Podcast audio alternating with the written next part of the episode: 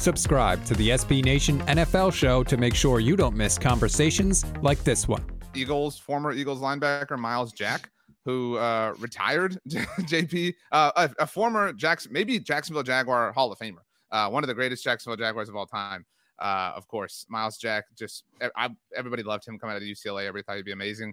Um, seemingly was on the way back to relevance in the NFL with the Philadelphia Eagles and retired after what, like two weeks? Like it wasn't even maybe 10 days. Um, so it was kind of a weird thing, kind of some Vontae Davis vibes. Yeah, it was maybe some Vontae Davis vibes, but mainly I kind of just want to say, dang, it's it was really cool seeing Myles Jack, of course, come to the Jaguars in the second round after everybody thought like his knee was shredded. So right. they didn't think they didn't know how long he was going to play, but he played longer than most people expected. He in 2020 he was darn near a Pro Bowl. He played at a Pro Bowl, maybe All Pro level for a team that was really really bad, and he didn't get a lot of that recognition. But you know, you just think of that 2017 team, those 20 that 2017 defense that was fast, physical. Myles Jack was one of the big parts of that. He was not down. I want to make sure everybody hears that Myles Jack was not down. That one is for you, Mark. If you're out there listening, Myles Jack was not down. You stole an AFC title from Blake Bortles. I want history to know that. You took you get you did not let us have a Blake Bortles, Nick Foles Super Bowl, which would have been the funniest Super Bowl of all time. But a lot of respect to Myles Jack, who played hell of hell of a football career, hell of a football player in Jacksonville.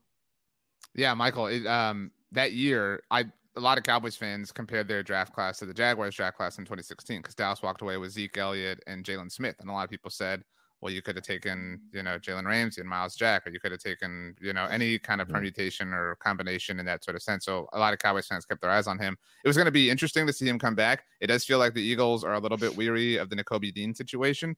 Uh, but yeah, I mean, it's always strange when this this sort of thing happens. But kudos to Myles Jack at least kind of recognizing, hey, this isn't for me after all.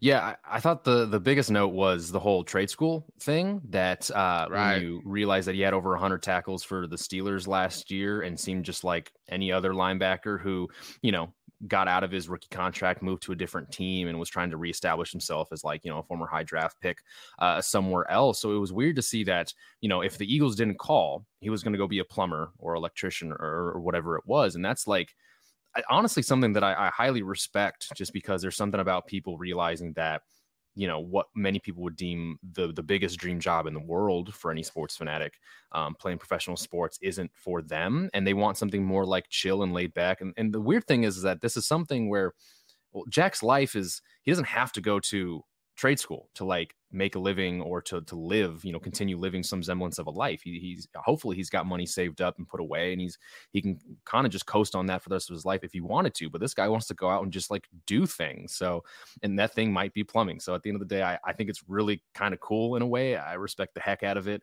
Um, and you know, I don't think there's enough players that say it's not for me uh, and for my mental health. I guess I'm I'm assuming also is playing a role there. Um, he just wants to go fix plumbing somewhere for some nice old lady. And I think that's highly respectable.